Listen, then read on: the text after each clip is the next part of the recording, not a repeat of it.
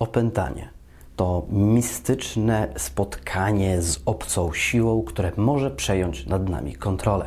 Przynajmniej tak sądzi popkultura, filmy, książki, które są dookoła nas. Czy rzeczywiście to jest takie mistyczne i niewyjaśnione zjawisko?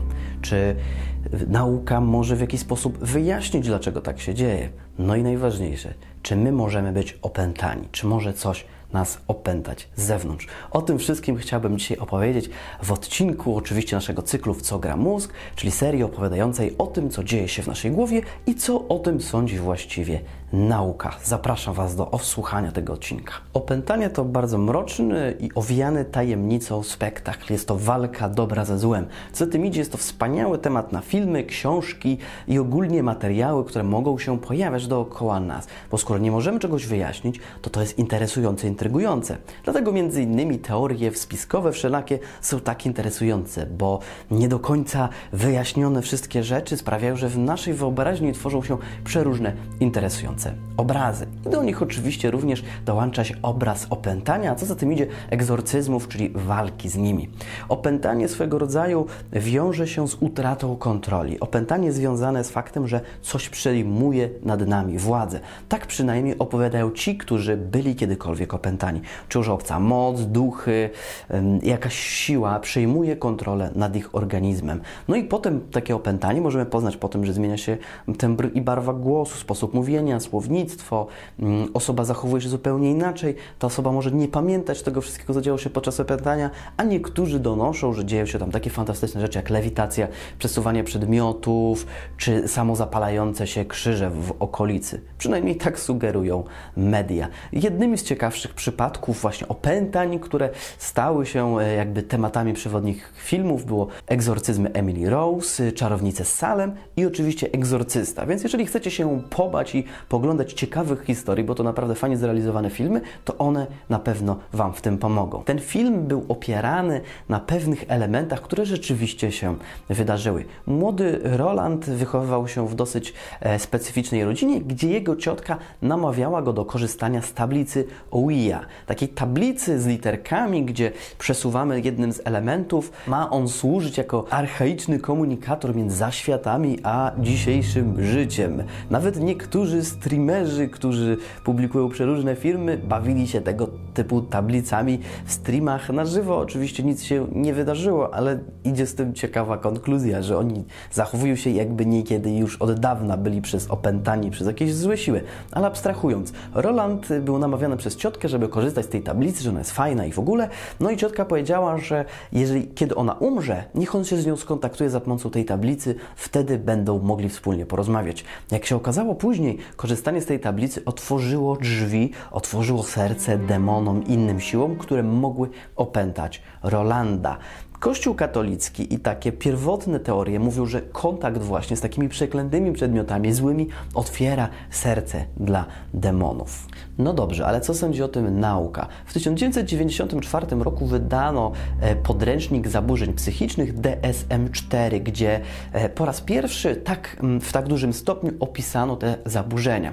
Nazwano je transem dysocjacyjnym, zaburzeniami transu dysocjacyjnego i w ten sposób określano. Co ciekawe, DSM-4 czyli właśnie ten podręcznik zaburzeń psychicznych, nie przeszedł obojętny e, w Rzymie. Okazało się, że główny egzorcysta właśnie papieski czytał tą książkę i w 96 opisał ją na łamach swoich czasopism i opisywał je bardzo, bardzo korzystnie. To pokazuje też, że Kościół nie jest tak jednorodnym, e, skostniałym narzędziem. Wbrew pozorom jest tam wiele innowatorów, wiele osób, które interesuje się psychologią, rozwojem naszej głowy, rozwojem tego wszystkiego, co się dzieje mm, dookoła nas. Więc również są tam osoby bardzo postępowe. Ale trzeba mieć świadomość, że mm, do, do czasów współczesnych, kiedy powstała nauka, religia i Kościół była jednym z głównych sposobów tłumaczenia sobie rzeczywistości. To Kościół miał odpowiadać na pytanie, co dzieje się we mnie złego, co dzieje się z moją głową, czy może powinienem postępować inaczej. I dzięki temu właśnie to Kościół między innymi etykietował wiele zachowań i zaburzeń psychicznych jako opętanie. Kiedyś nie było czegoś takiego jak schizofrenia, ataków paniki, psychos. Tam nie było czegoś takiego jak transdysocjacyjny. Były opętania i były egzorcyzmy, które miały pomagać tym ludziom. Ciekawostką jest fakt, że w Biblii opisano również opuszczające ciała demony, gdzie pojawiały się drgawki. No i prawdopodobnie opisano tam właśnie przykład padaczki, który był interpretowany jako duchy, które opuszczają ciała tych ludzi. Teraz wyobraźcie sobie, ile jest potencjalnie chorób, które uznawano właśnie, że są spowodowane jakimiś kontaktami ze złymi przedmiotami, złym zachowaniem czy niebyciem religijnym. Oczywiście dzisiaj tych opętań jest mniej niż kiedyś, bo mamy dużo więcej narzędzi, dużo więcej rozwiązań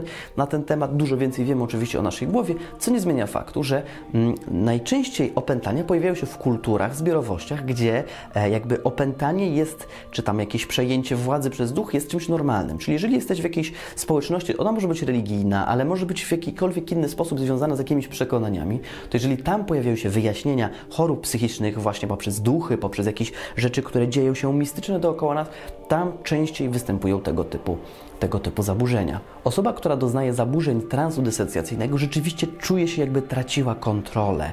Ona może zyskiwać nadludzką siłę, może mieć specyficzny głos, może nie pamiętać tego wszystkiego, co się działo.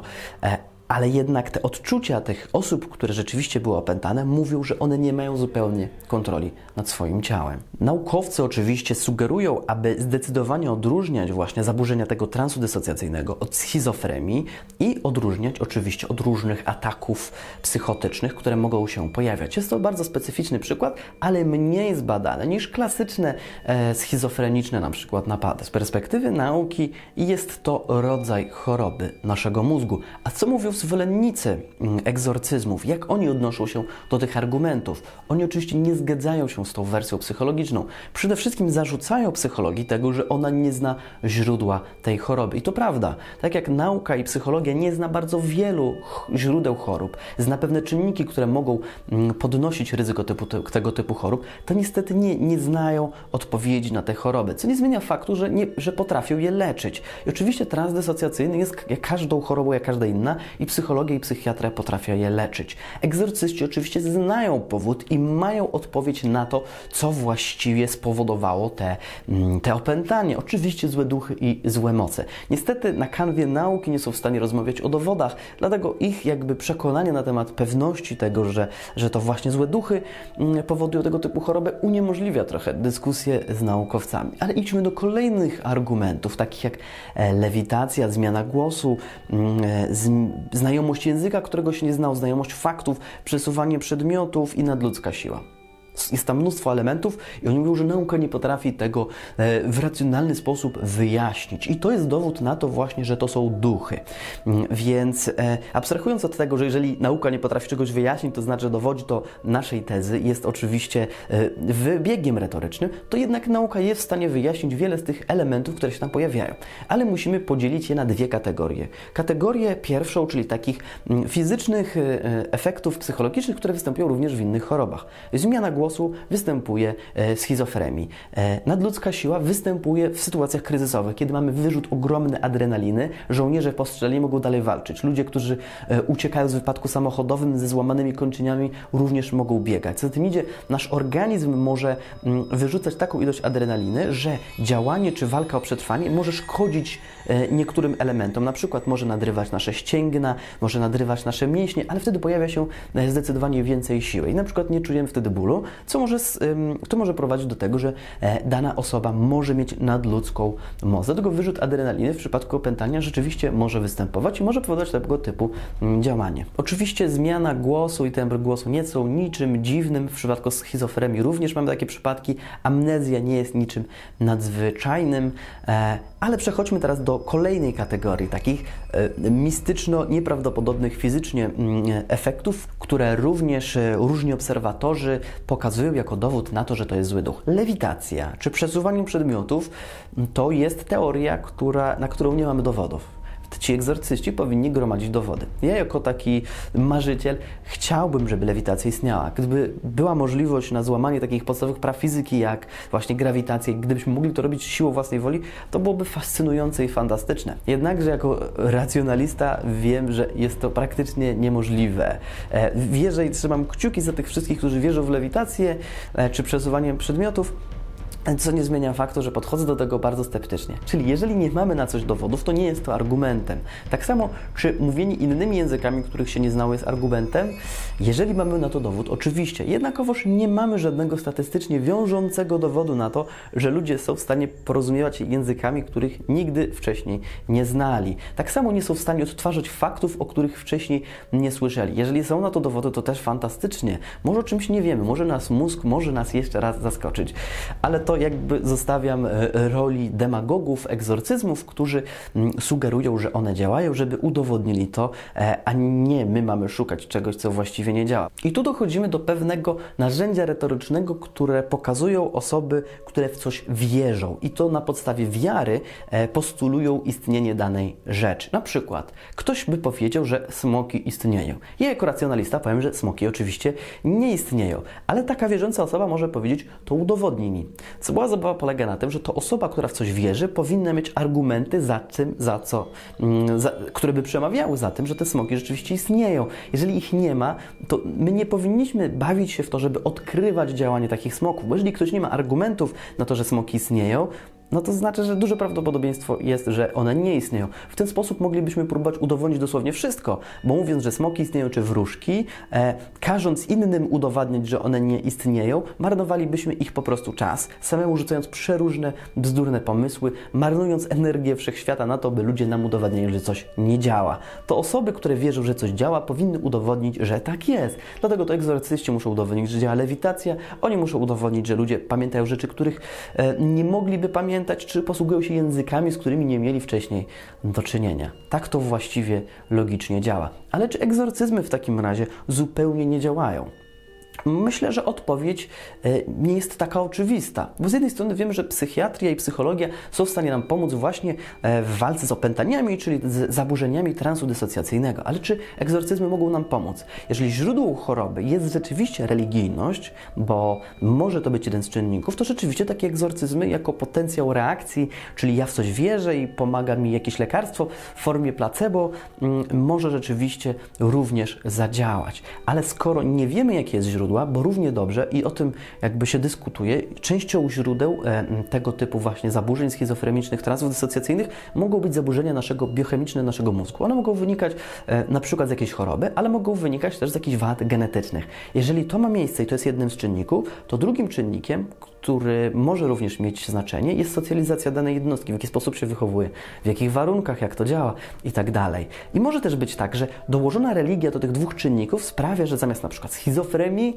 mamy właśnie ten dysocjacyjny mm, trans i występuje wtedy, wtedy opętanie. I jeżeli na przykład ta e, taki egzorcyzm może mieć miejsce, to on rzeczywiście może pomóc. Jednakże nie mamy na to żadnych dowodów statystycznych, żadnych przesłanek, by ufać, że rzeczywiście może tak być. On może stanowić pewną ulgę dla pacjentów, ale nie wiem jak długo, jak jest skuteczne. Dlatego, jeżeli miałbym wybierać egzorcystę, a psychiatrię czy psychoterapię, to wybrałbym zdecydowanie psychologię i psychiatrię niż duchowe zabawy, bo mam tutaj dowody na ich działanie, tu ich nie mam.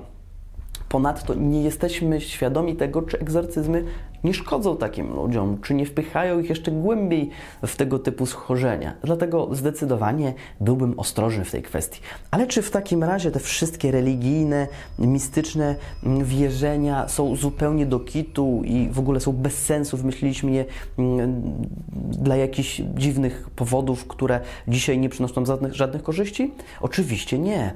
Kiedy lata temu, to o czym wspominałem, religia była jedynym wyznacznikiem tego, co dzieje się w naszych głowach, byli swojego rodzaju psychoterapeutami tamtych czasów mm, na miarę własnych możliwości, bo wtedy nie było nauki, więc oni opowiadali dokładnie w to, co wierzyli i to, co sprawdzili, więc w ich czasach to było sprawdzone.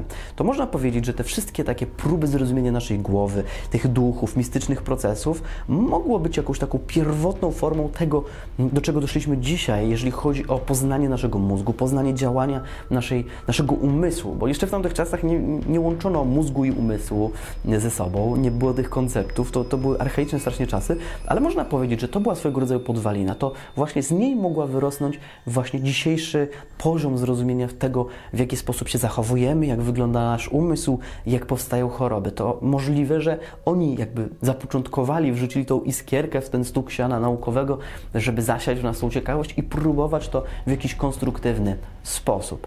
wyjaśnić.